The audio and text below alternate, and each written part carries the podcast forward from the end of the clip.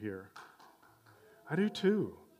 I love this. Some people think it's gloomy or saddening or frightful, but uh, it, I love this. Something that would get a big old bowl of chili, some tamales, turn the fireplace on, boom. What, what better life could you expect than that right there? So, um, so we are having the baptism tonight. You saw the announcements. Uh, we want you to uh, be out there with us. We, we showed some different people on the screen um, last week about this, but we've got a lot more that are going to be baptized in that, and we're going to be videoing that and showing you again next week. But we want you to be uh, here tonight. I mean, with us tonight at the Y. It's it's just up here behind the King Soopers on Briargate as you go toward Powers.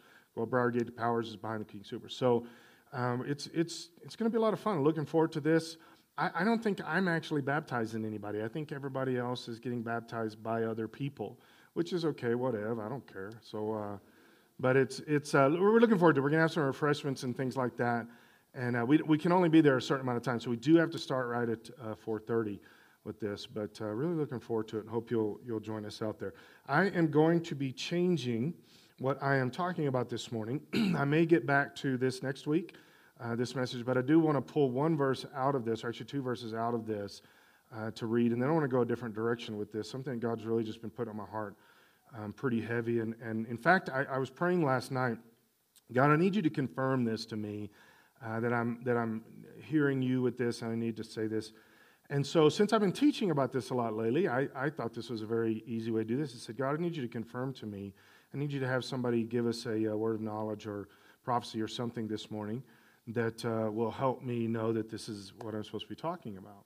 And uh, during first service, we had that happen, and it was exactly what I'm going to be speaking about. And so it's one of those things where you go, wow, that's kind of cool. God did that thing for us. And so, so I won't have to tell you what was said this morning because I'm gonna. It's my message.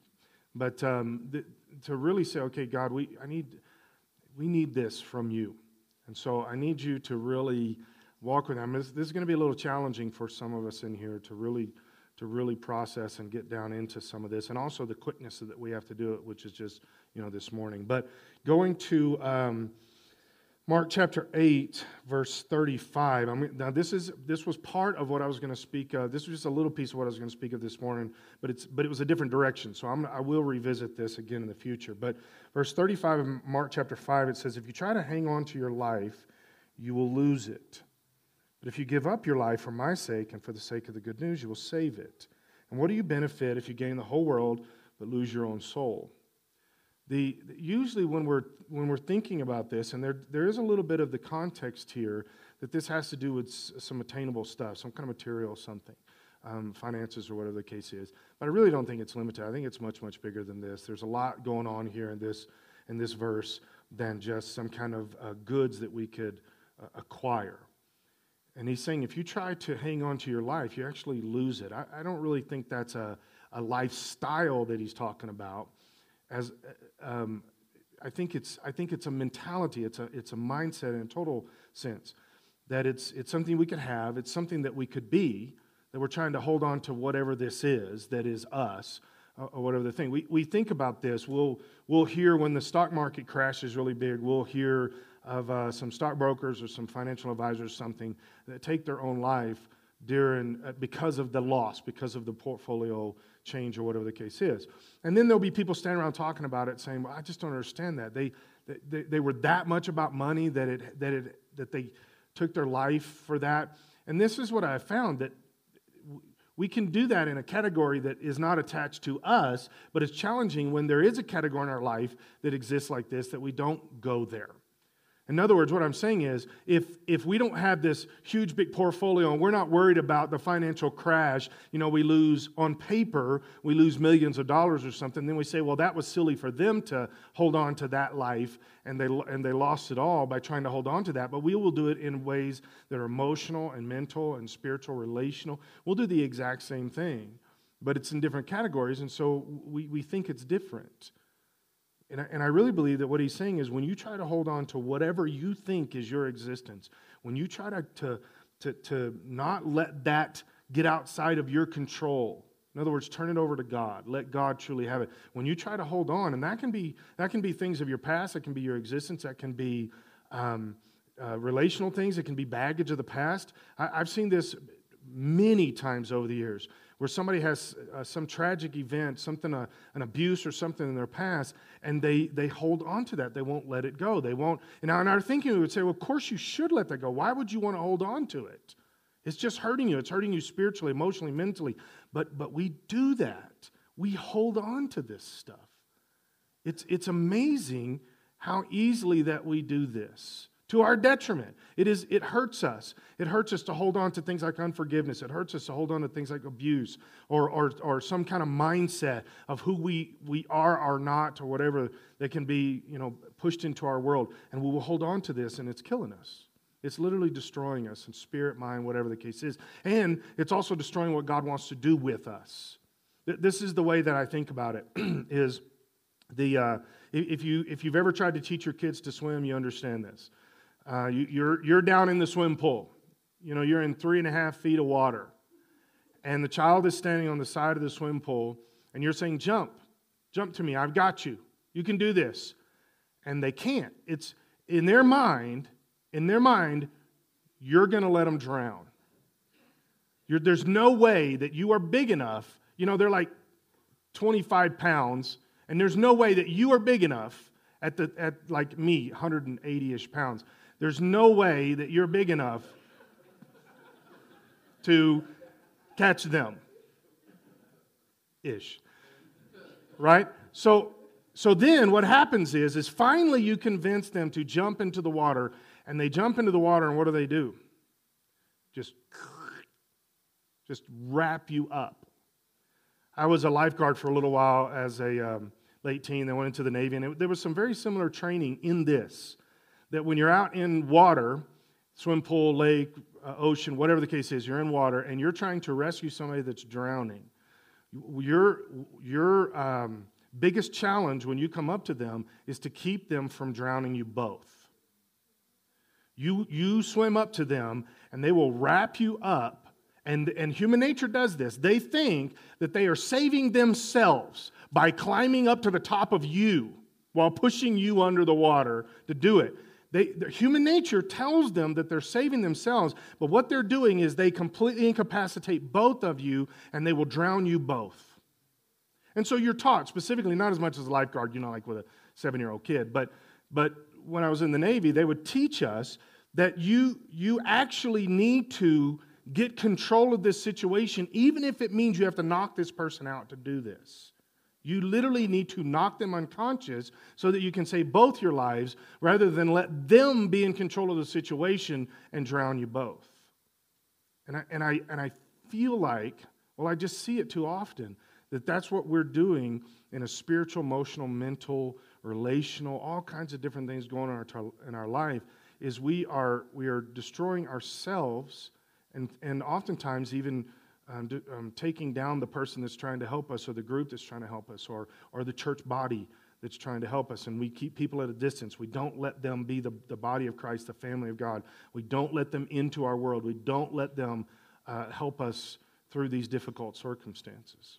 Now, on, on Wednesday nights, we've been going through a study, and this is where I want to take this next little part of Scripture from. We've been going through the book of Nehemiah on Wednesday nights, and we've been breaking it down uh, looking at all this stuff. Now, the story of Nehemiah is, is uh, Nehemiah, he's actually a, a slave, a captive uh, from the Medes and Persians. Um, after the, the Babylonians came in, this is when Daniel, they came in and captured all the Israelites. And then the Medes and Persians came in after that and captured them at the end of Daniel's uh, life. And then we, we're in the story of Nehemiah, it's about uh, three generations, four generations later.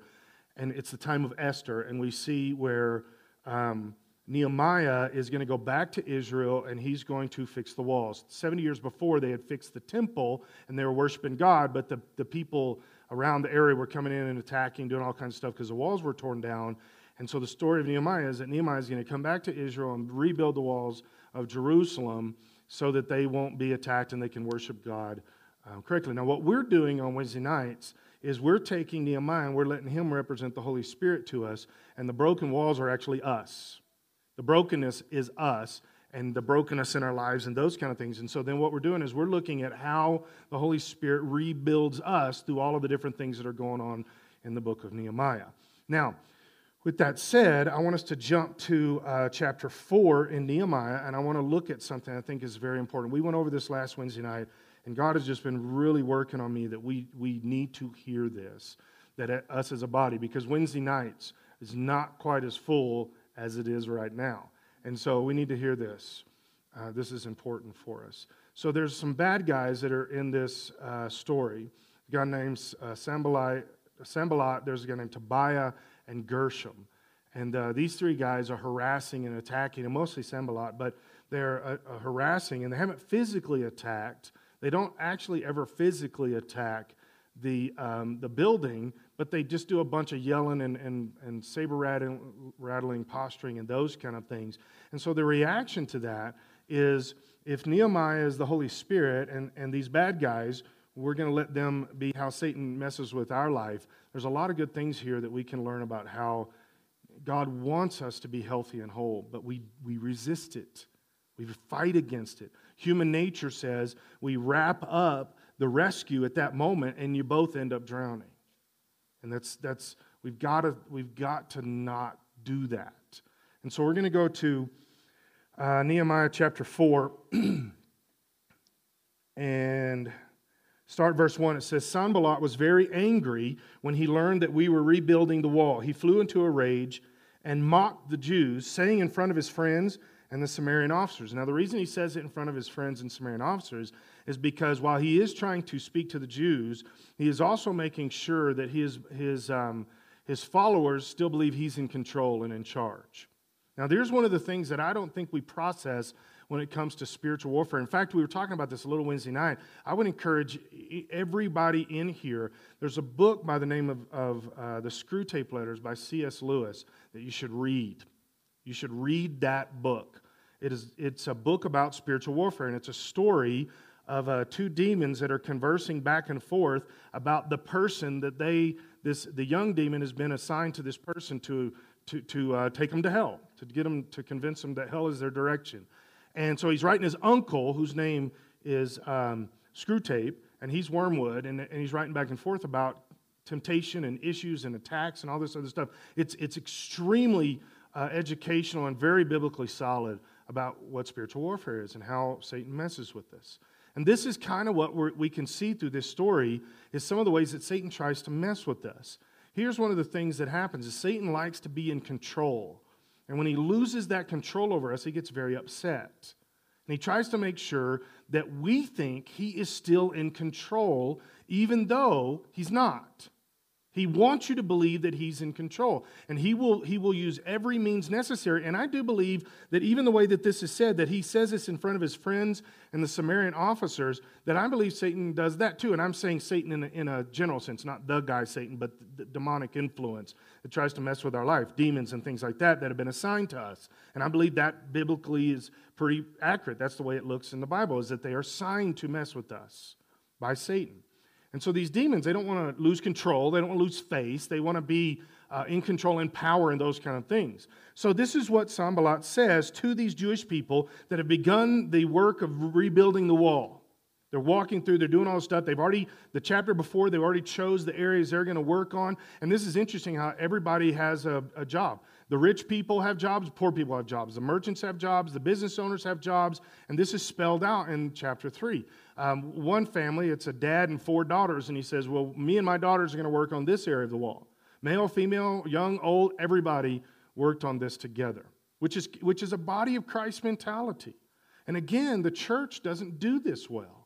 Guys, we don't do this well here at Church of Briargate, is, is helping each other. I think we're a good church and nice to each other. That's not what I'm saying. But when it really comes to the difficult things, we keep everybody at arm's distance. And it's not always comfortable to just push in and try to help somebody that's going through something difficult. I, I saw a little meme this week that, that it's so much me that the, it was about hugging and all the different ways you can def, deflect hugging, you know, kind of thing. My, my favorite little uh, uh, GIF that I've ever seen is um, um, the. Um, this guy, this girl tries to walk up and hug him, and he just face plants her in his hand right there, just pushes her back and shakes her hand. That's me. That's me so much. So many times when people come up, hey, Pastor, I just want to, you know, not, not happening. Kind of but I don't because you'll leave the church. So I, I'll hug you. but there's, we do this relationally, we do this emotionally, we do this mentally. We keep people at arm's distance when in reality, we need to learn to open ourselves up to people. Not everybody, I understand that. But certain people in our lives that we build these relationships where I can truly sit down and interact with somebody about some bigger things going on in my life. We've trained ourselves not to do that. We teach ourselves. In fact, here's the easiest way to prove it. You say, "No, that's not me." Okay, here's it. When you say to somebody, you just you just walking by somebody, say, "Hey, how you doing?" And they say, "My life is not good right now." You cringe, right? Because you don't really want to know all that. You wanted them to say what? I'm fine. I'm okay. Just whatever, you know. Hey, how you doing? Or here's the here's the easiest one. When you say, "Hey, how you doing?" and they say back, "Hey, how you doing?" That's perfect. Nobody had to answer that question. We're all good. And we keep people at distance. We don't want the interaction. But the body, that's what it's for. The, the reason that the imagery, that the visual picture is the body, is because the, the, the blood of Christ flows through all of us together, not separately, but through all of us together as a body together, that we're growing and developing and staying healthy together. So he says to the Jewish people, Sanballat, the bad guy, what does this bunch of poor, feeble Jews think that they're doing? This, this, this is very important that we see this. If you just take this one sentence and, and separate from everything else, just take this one sentence and focus in on this. It's important that you see this. The reason that Sanballat says this sentence is because he does not believe the sentence. Think about what I'm saying. If he really believed that they were a bunch of poor, feeble Jews, he wouldn't even be out there at the wall seeing what they were doing. He wouldn't care. He would assume they couldn't build the wall. You can't get the job done if you're a bunch of poor, feeble people. You can't get it done. The reason that he takes his time to go the distance of getting out to the walls, and this wall is about two and a half miles around. So even as he's walking around saying this to different people, this is taking a lot from him. The reason Sanballat has taken his time and his energy to go out and tell them that they are poor and feeble is because he knows they're not and he's scared to death they're going to build the wall. And what's the end of the story? They build the wall. So he comes out and he tells them, You're a bunch of poor, feeble people that can't get the job done because he's scared that they will. This is, this is so important when it comes to the things that are going on in your mind, your spirit, your heart, and the stuff that Satan tries to manipulate you with is the reason Satan picks on the things that he picks on is not because that they are areas of weakness, but he, it's because he is scared that they are actually areas of strength.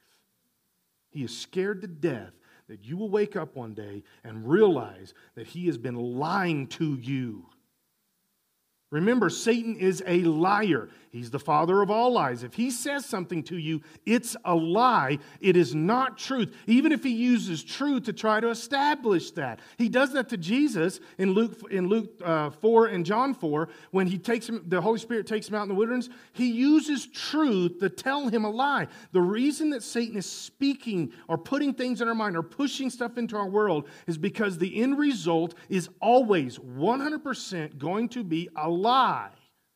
He may use truth to try to establish it, but the goal is a lie. And so Sanballat's doing the same thing. He says, Who are these poor, feeble Jews? Because it's a lie. He knows they're not poor, feeble. He knows they're going to get the job done, and he's scared to death. And Satan is going to do the same thing to you. He's going to tell you something like you're worthless, that you can't do this, that, that, that you can't accomplish this, that you're not smart enough, that this is not going to work in the way that you want it to, that you're a useless person, that you're a failure, all these different things. And he's going to tell you that stuff because he is scared to death that if you ever capture truth about that very issue, you will realize that that's probably where your strength is, not, not the, your, your weakness. And he wants to hurt you and undermine you with, with, with a lie. He knew they were going to build this wall.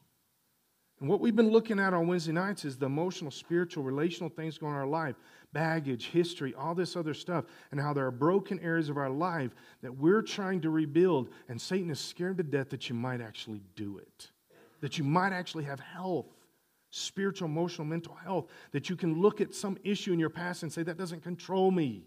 That doesn't define me. It's not who I am. I can have health. And Satan is scared to death that that might happen. And so he tells you the exact. In fact, what I personally believe that Satan is doing when, he's, when he messes with us is he is actually showing us his hand. If you're playing cards, that kind of thing, hearts, spades, poker, whatever the case is, if you're playing, if you're doing this, yes, I'm going to use a poker analogy um, to, ex, to exhort God. So, uh, if, if you knew what was in your the person across from you, if you knew what was in, your, in their hand, every single hand, you would win. You would win poker. You would be a wealthy individual. Because sometimes you'd fold, sometimes you'd bet, do whatever the case is, but you would win. Because why? You know their hand. And see, I believe this is what Satan is doing, is when he says to you, you are useless, and I'm talking about a specific area of life, and he says, in this arena right here, you're useless. It's because he is showing you, if you'll, if you'll look past the moment, you'll look past human nature, you'll look past the, the lie issue that Satan is, the liar that he is, if you'll look past that, what he is showing you is that is actually where he is the most scared of you. If you'll look past, well, yeah, maybe I am useless, maybe I am hard, whatever. No, put all that to the side and say, God, what is your? Bring every thought to God and say, God, I said it before you. I wanted to be obedient to you. My thought to you. What is it? What is truth? What is reality? And then God shows you, no, I actually made you pretty amazing right there. But Satan has been beating you down and controlling you for years in that area that you actually think that's your weakness. And it potentially is actually your strength. And he wants you to be beat up by it instead of be amazing in this. I, have got some friends years ago. Um, Linda and I went to uh, college with them. In fact, he was, he was probably Linda's closest friend in college. And uh, he, he marries a girl from his hometown, um, goes back into that area, South Texas, and he, he's a youth pastor. We were youth pastors at the time. We would go visit with him, hang out, um, vacations, that kind of thing. They were just really close to us. And then about hmm, seven or eight years uh, into being a youth pastor, all of a sudden, just one day, he just like disappears. Uh, we didn't know what had happened. He wasn't at his church anymore. Uh, we saw when you're when you're in a, a, fellowship denomination or something like Assemblies of God, you get this annual report, and all the ministers in there are on there, and it says who is left, and it had his name that he had been um, dismissed from. It means his papers had been taken away. We couldn't find him, couldn't know what it. And literally, like ten years later, one day we get a phone call and from him, and he's telling us about what had happened in his life. And we, we literally didn't know. And what had happened was he had had an affair, he had left his wife, uh, lost his job at his church, lost his ministry papers, all this stuff, and just basically dropped out of sight and didn't want to have anything to do with people. This is my addition to this. He didn't want to have anything to do with people that truly cared about him and could help him. He, he ostracized uh, all of that group, and we found out through that. So now it's, it's 10, 12 years later after that, and uh, now uh, him and his wife have a great. Oh, he got back with his original wife and uh, fixed all of that. This took a lot of time. And then now he has a ministry where they minister to people that have been through um, adultery and all these affairs, different things like that. And they, they do retreats, conferences, all this kind of stuff for people that have been through this kind of stuff it's amazing how Satan can beat you down and tell you that you are useless. When he, when he first had that affair, he literally thought his life was over. Had kids, the whole thing, but he thought his life was over. There's no way that he could come back from this. There's no way it would, nothing would be beneficial from this. And it was actually him and his wife getting back together, which was a, a major part was her uh, really working through this and, and working on the relationship, doing some things, and, and making this work. And then uh, establishing that he can minister again. He never thought he could. And, and now he has a very strong area, arena to be able to speak to people in their, in their lives. It's amazing how if we listen to Satan, we're done. If we listen to Satan, we're defeated. We're useless. We, we can't be used. We can't do this. We can't, if because of something that happened when I was a child, well, I can't now. Because it's something I was told over and over in my life, I, this is who I am now. And, and, and, and Satan tries to tell us the things that are, tr- that, again, in my belief system, please, please internalize this. The, the way that the, the area that Satan picks on you the most is, in my opinion, is probably where you're the strongest. You have the most potential. Because Satan can read human beings very, very well. And he knows us oftentimes way better than we know ourselves. And he knows if they ever capture this, this truth, that Satan's defeated. And he doesn't want that to happen. He continues on. Do they think, he's telling this to the Jewish people, do they think they can build a wall in a single day just by offering a few sacrifices? There's two things that has happening here. First thing is he says, do you think you can just get this done in a single day? Well, it's not the intention to do it in a day. It's, nobody expected it to be done in a day. That wasn't the plan. Never was the plan. But see, Satan is going to try to mess with you. He's going to try to lie to you and focus on where you're not uh, succeeding rather than where you are. So, is it going to take a long time to finish the wall? Yes. And it's the same with us. There's things in our life that some are very quick. As soon as we get saved, the blood covers us. Some things are instantly changed and fixed, and some take a long time. Not because God's not capable, but because we struggle because we struggle mentally, emotionally. And sometimes it's, a, it's an exercise kind of mentality, it's a, it's a working out kind of thing. That, that the reason that, that you work through certain things is because it is strengthening you and building you up. Now, sometimes as Christians, we think, well, couldn't, couldn't God just fix everything immediately when we get saved? Everything's done, everything's fixed, it's all perfect. God could, but that does nothing for us long term. Nothing for us. And you have to understand that a lot of what's going on right now in our life, what you're dealing with right now, is actually developing you, maturing you, um, uh, setting you up for eternity, not just this physical world. This world is boot camp for eternity. We're being trained now because we're going to rule and reign with the Lord in eternity, and we're being developed and trained now. That's not comfortable. It's not doesn't make us happy, but that's the reality of it. This, this is why I know this is a seems like a change the subject, but it's not. I, I really believe that one of the things that's very beneficial for us as Christians in our spiritual walk is physical exercise. I think it's healthy. It's well, obviously it's healthy. It's important for all of us to exercise. Why? Because God gives you a physical body that is a dwelling place for the Holy Spirit. That means physically the Holy Spirit operates through you spiritually.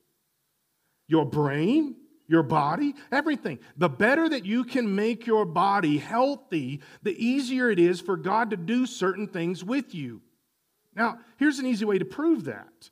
When you're having a bad day, you've, you've, um, you haven't slept a lot, you haven't you know, had your morning coffee or what, I don't know, all the different things, it's hard for you to get going and all this kind of stuff. The healthier your body is, the healthier your brain is, the easier it is to hear God, the easier it is to think about God.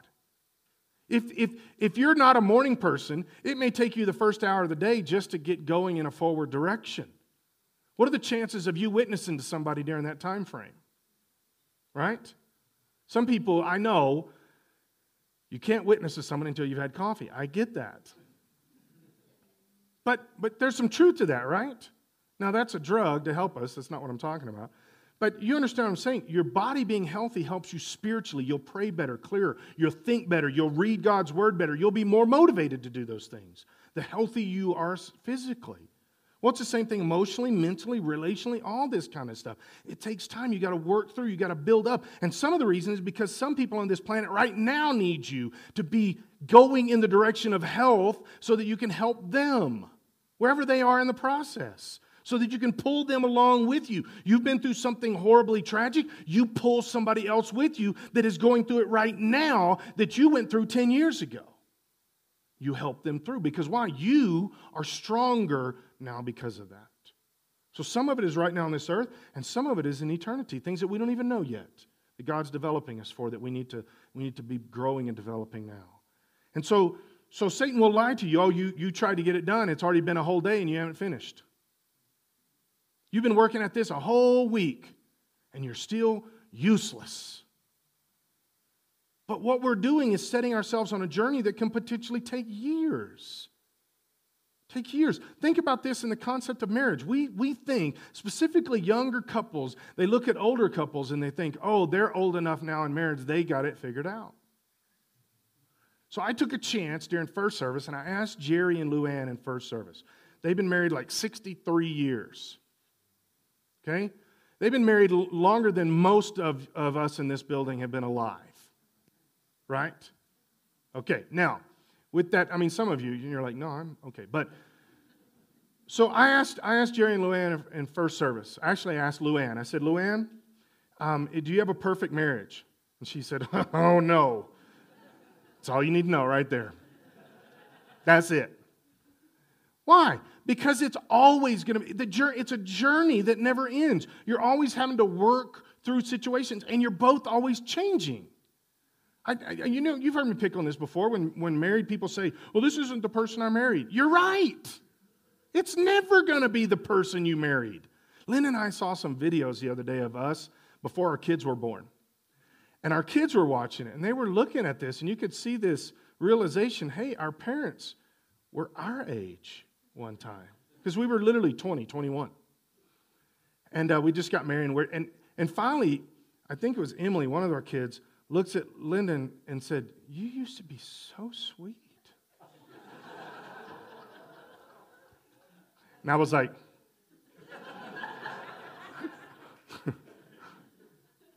It's a journey, it's a process. See, this is where Satan will try to undermine you. You've been trying, you've been working on this for, for a couple years. You're still a failure. Well, it's because there's no timeline. I wasn't supposed to have it done in two years. And Satan, you don't get to decide that. You don't get to decide where my health and where my health is not. You don't get to choose. See, he's trying to undermine him. He says, Oh, you think you can fix these walls in a single day? The answer was no. We had no intention to. It's going to take a while. But see, then he digs the second way, and this one's the more important one. At the end of the sentence, he says, Do you think you can finish this in a single day by just offering a few sacrifices? See, he brings God into the picture. He says, You're going to God. The concept of sacrifice is committing it to God, praying, seeking God. They would sacrifice animals to do all of this.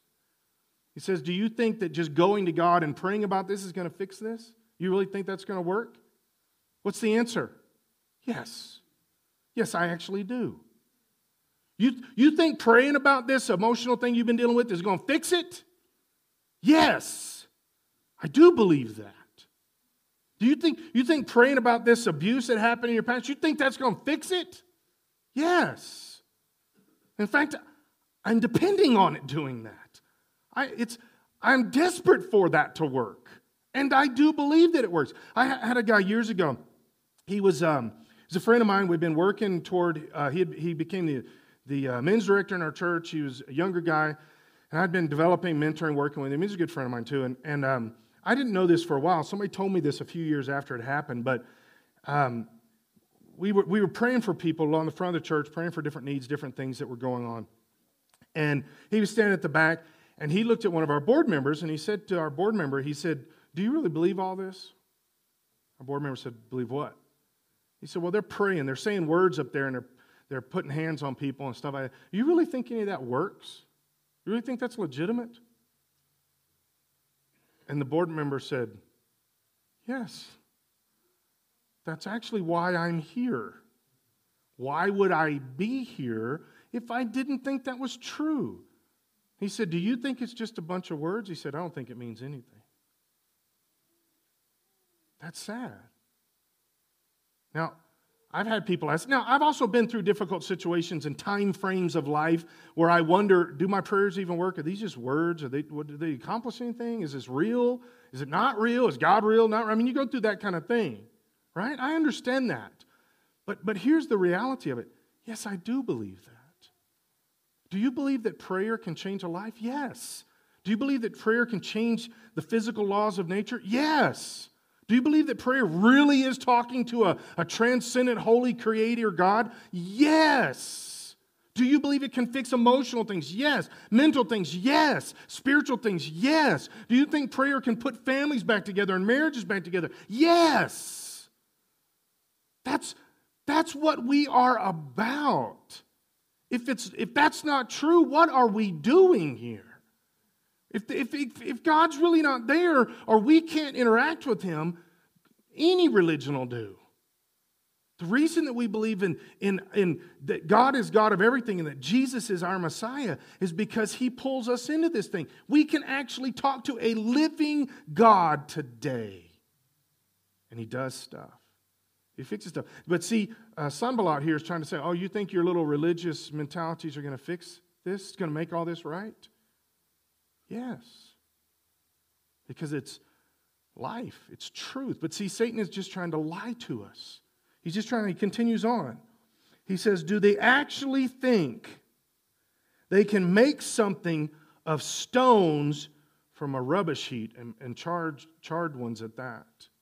See, one of the things we've been looking at on Wednesday nights is how do the walls get fixed? There's two basic sources. One is the rubble at the base of the wall where the walls have been torn down. In other words, the rocks and the brokenness of the wall itself. That's, that's one of the places. In fact, that's where they get most of the resources to rebuild the walls. The second is they got a letter from the king from where Nehemiah came from that gave them the right to go to Lebanon and get wood from Lebanon, the, these big beams, uh, wood beams from Lebanon, to help. And so, so Satan tries to tell us do you really think from the brokenness of your life that you can build something from that? Because this is important. You, you got to get this. You got to, to establish in your spirit. All I can do is say this. You got to make a decision about this. That's exactly what God wants to do with whatever brokenness is in your life. He wants to take what's already broken in your life and use that to fix. Now, He's going to bring from His resources too.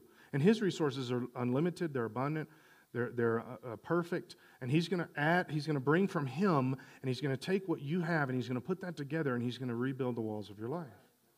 But you have to get it here. You have see see this is what we do is we come up to a broken area of our life and there's rocks and there's charred and there's whatever sitting there and we just assume that's the way it's always going to be that that defines this area of the wall that is broken in my existence. That's brokenness in me. And this is what he's trying to ask. See, again, Satan's showing his hand. He's actually looking at where the, the most powerful point of this whole story is, and he's trying to turn it the opposite and make it into a lie. The most powerful thing that God can use in your existence, in your life, is you, not, not something else. He's going to bring other stuff to it. That's what His Holy Spirit is, what the power of His Holy Spirit is. There's a lot of things that the Lord can do to bring to this, but He wants to take the brokenness that is you and clean those stones up and refashion those stones and put that back together and make you amazing out of the brokenness that you are. My friend that had had the, the affair, he just assumed his life was done. Now he actually ministers to people out of that. Now, did God want him to have the affair? No, there's no that was sin. It was it was Satan de- de- defeating and all this other kind of stuff. But you don't have to stay defeated.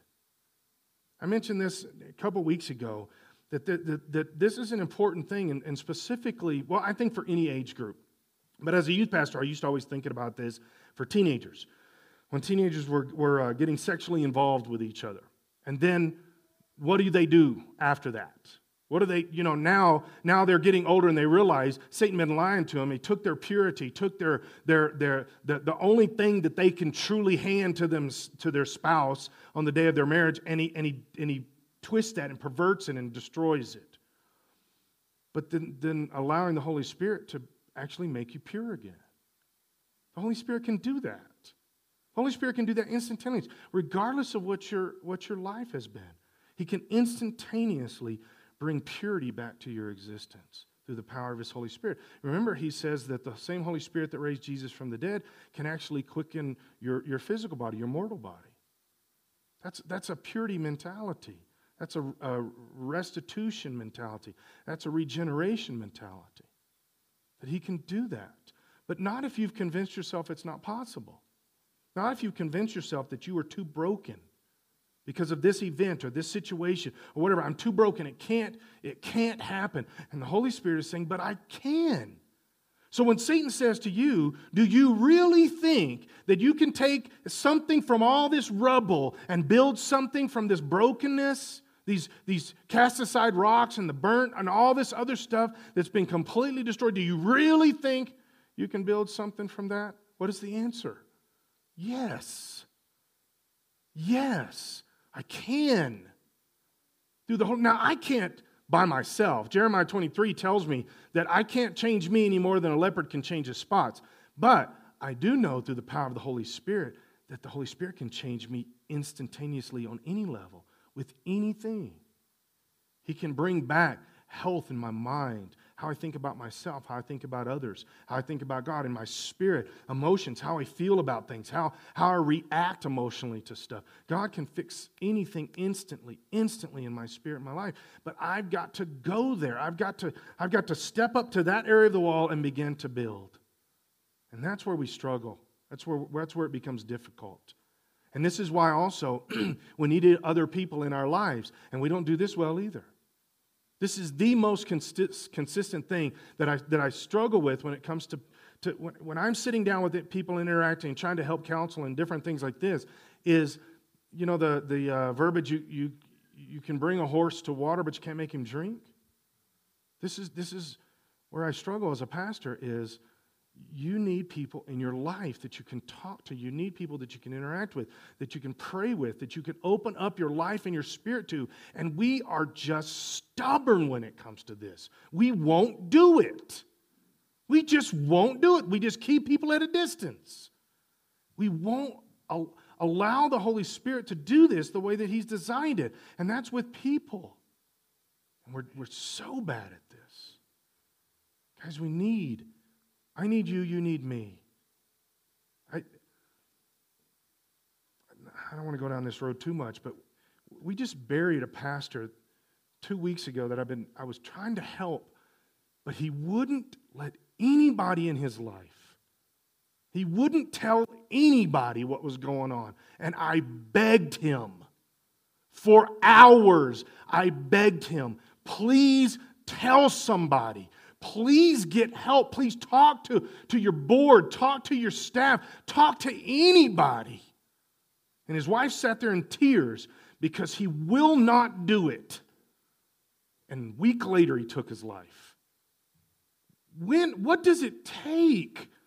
So you gain everything, you gain the whole world, but you lose your soul in the process. What's the point? You fight for your way of life, and you end up losing your life in the process. You fight for your comfort zone and your, and your, your desire to not let it out that you have problems, that you're struggling, that you're dealing with stuff, and you end up losing your life over it. What, would it, what does it take? And I know, I know, I'm to be very pessimistic. I didn't do this in first service, but I, you guys are making me. I can, I can stand up here week after week after week after year after year after year and say some of this stuff. And some of you are so bullheaded, you will not let somebody in your world. You will not let, you won't tell your spouse, you won't tell somebody. You're going to do this on your own. You're going to hold this on your own, and it is destroying you. And there's, you're not, you will not get help, and it is destroying you. And 10 years from now, I'm going to be talking to your spouse about why you left or why you crashed and burned and trying to help them through it. Instead of just saying, I need some help, I'm struggling. I just need some help. And Satan is telling you, oh, you think you can fix it? And we go, I guess not. Guys, it's actually from the brokenness. It's from the brokenness that God can bring something powerful. He can do it. Don't, don't let Satan tell you he can't. He can. This is, he continues on. Tobiah the Ammonite, who was standing beside him, remarked, That stone wall would collapse if even a fox walked along the top of it. Satan tries to tell us the same thing. You're going to work on this, you're going to work on this, you're going to work on this, and when you're done, it's just, it's just wishful thinking. It's all going to fall apart. And everything you've worked to fix, it's going to fall apart. You can't, you think you're fixing it, but you're not. Guys, first, life is tenuous to begin with. So that's why we buy into this. I get that. But what God builds and establishes is eternal. Satan, Satan can't tear it down. But you've got to get in your mind and your spirit that truth because Satan is going to lie to you about. And he's going to continue to lie to you about that. So, what does Nehemiah do? Verse 4 Then I prayed. Then I prayed. The end of chapter 2. Let me go to the, let me go to the end of chapter 2. This is, this is good. This is what he says. They're, they're attacking. Sanballat, Tobiah, and Geshem are attacking in uh, verse 19. It says, What are you doing? Are you rebelling against the king? You're going to try to rebuild this wall. They go through this whole diatribe there. Now, you're going to try to rebuild this. And this is what Nehemiah responds in the last verse of chapter 2. And, and Nehemiah replies to these attackers The God of heaven will help us succeed. We will rebuild this wall. And what, what is the end of the story? They rebuild the wall. And he says, The God will help us. We will. We're starting right now to rebuild this wall. And then this is the important part. He looks at the, he looks Satan, the guys, right in the face, and he says, But you have no share, legal right, or historical claim here. Guys, Satan has no legal right over you. If you've, if you've given your heart to Jesus and He's covered you with His blood, and we're going to pray about that in a second. If you haven't, that's all you got to do is say, Lord, I give myself to you. You cover me with your blood. He buys you, He redeems you, and now He owns you. Satan does not own you. There's only two options for ownership Satan, God. You are not ever the owner, ever. If you're covered with the blood of Jesus, Satan has no legal right to your life. He has no legal right to your mind, to your heart, your spirit, your existence. He has no authority over you. And Nehemiah is telling them, You guys, you don't even have the right to be here. You need to go. And that's what we have the ability, the authority to tell Satan is you have no authority here. You cannot speak this into my life. You can't assess whether this rubble can be rebuilt because that's God's decision, not yours. You can't assess whether or not I'm going to be able to build this wall because that's God's decision, not yours. I belong to Jesus Christ. Satan, you have no authority here. So what does he do? He prays. He prays. When Satan tells you something, pray. I had this conversation with somebody just this week. There's power in the name of Jesus. When you're struggling with something, begin to say the name of Jesus. Just begin to say Jesus. Say it enough. Start saying it louder. Say it until it makes everybody un- uncomfortable. Satan will leave. Scripture says he will flee from you. Now, your coworkers may too if you get really loud, but that's probably not bad sometimes too, right? Begin to say the name of Jesus. I'm joking a little bit, but, but I'm serious about it. Say the name of Jesus. When you get that thought in your head, I'm, I'm defeated. The name of Jesus. The name of Jesus. The name of Jesus. The name of Jesus. The name of Jesus. You're, you're, you're feeble. You're nothing. You're washed up. The name of Jesus. The name of Jesus. You've been defeated. That stuff in your past is you. The name of Jesus. The name, you are nothing. You're an insecure loser. The name of Jesus the name of Jesus and to begin to stand on who Jesus is because he's truth, Satan's a liar. And he prayed and he said, Hear us, God, for we're being mocked. Satan is picking on us. May their scoffing fall back on their own heads, and may themselves become captives in a foreign land. And guess what the end of the, uh, the big story called the Bible? Guess what the end of that story is? Satan that is mocking you right now and messing you with right now and trying to tell you you're defeated, you're controlled, you're, you're, you're bound up, all these other kind of things. He is mocking you with lies about this. You're not actually bound up and controlled if you let Jesus set you free. But the reality is, is you have the right to say the same thing Nehemiah does. You put it back on Satan, and guess what? At the end of this thing, he's going to be bound up. He's going to be locked up. And he's going to be found out to be the liar that he is about everything, including the stuff that he's trying to tell you. And that's where we have the right right now to say, I don't have to be bound up like that. Satan, you're the one that's bound up, not me. You can't lie to me. You're a liar, and I don't have to listen to it. You're the one that's captive, not me. We have that right. Why don't you stand with me? This is what. No, no, no, don't stand. Sit. Don't stand. That's what I say normally, but I don't want you because we're going to pray about this. I know I'm going to ask you to do something that's going to be a little difficult here. I understand this, okay? I understand this is going to be a little challenging because of everything I've been saying. All the stuff, the attack of Satan, the insecurities, all the different things. I believe that, that many of you in here, that Satan has been trying to mess with you and lie to you and mock you and, and tell you stuff and keep you beat down and keep you pushed and, and deceived in this way and deceived in that way. And, and you know it's true. You know it's going on in your spirit. You know. What, what I want us to do is I want us to pray for you at this and say, but, but God, you're bigger. Satan, you don't, you don't have authority here. And so that's what we're gonna that's what we're gonna pray about. And so here's where it gets a little difficult. Please just try. Just give it your best. If you're really struggling with something right now, we want somebody to pray with you. So I want you just to stand where you are. Now you're like, oh, why do we have to do it this way? I, we need the body to be the body. We need the body to be the body. Okay? So if you're saying that's me, my head, my heart, my spirit, whatever, I've been Satan's been messing with me. I want you to stand. And I'm going to take a while because some of you need to stand, and I'm patient.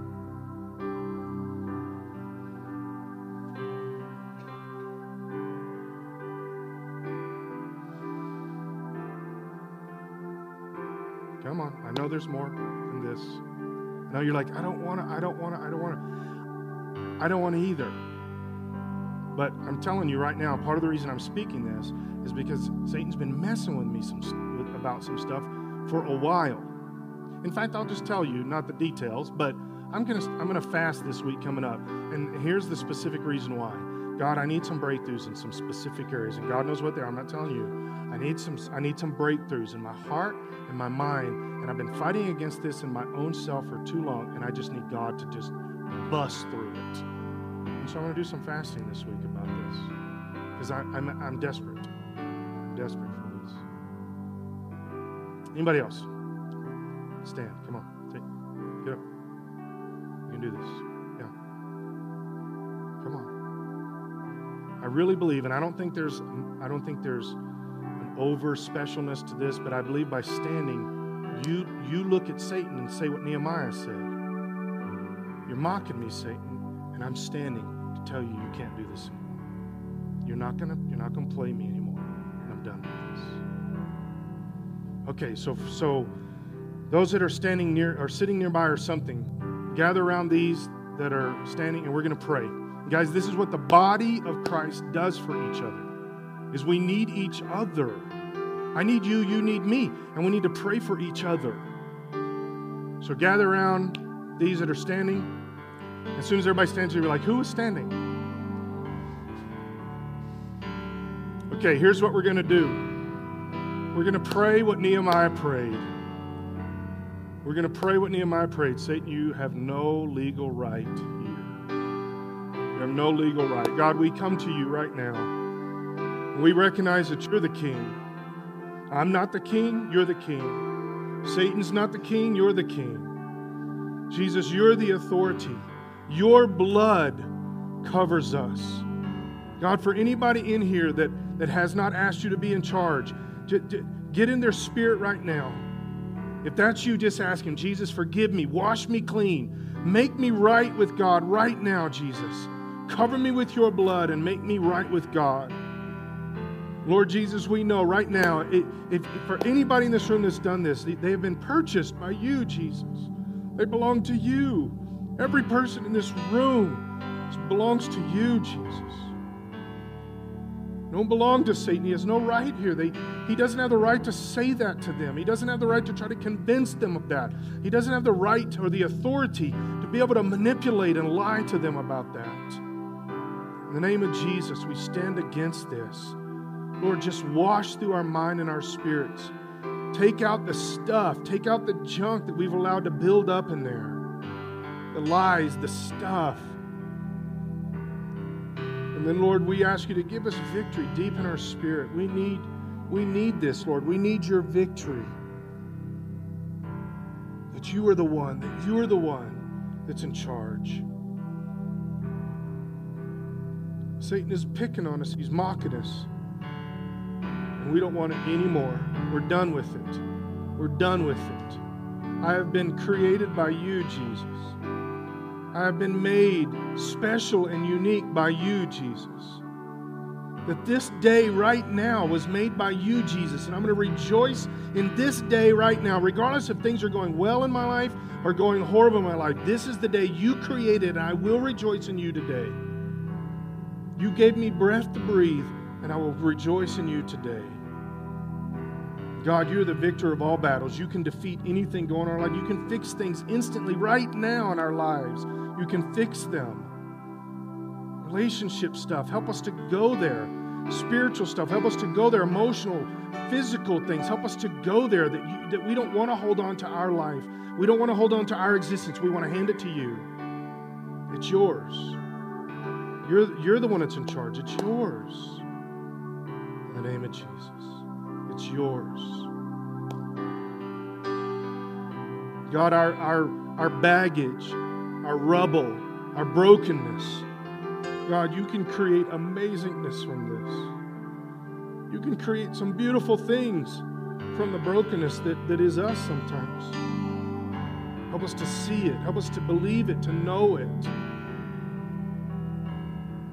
That it's you in Jesus'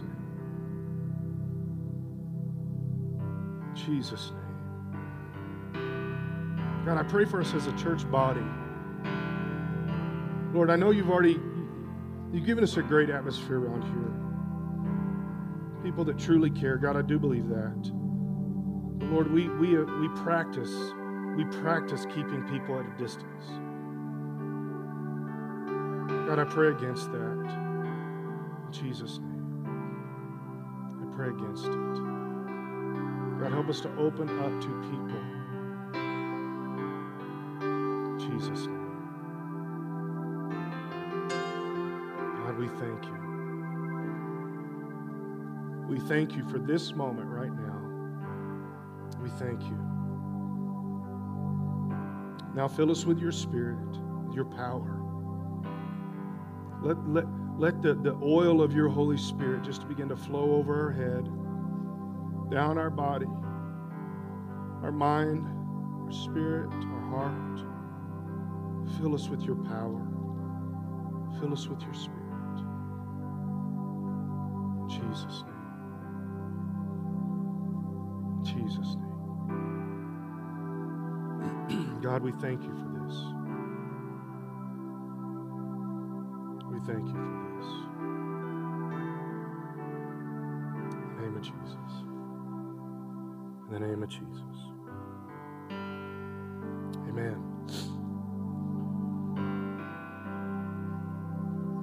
Before noon tomorrow, God's going to give you the opportunity to tell somebody about Him. Do that.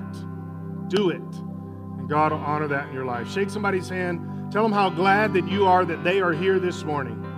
And uh, we will see you tonight at the baptism. Have a great rest of your day.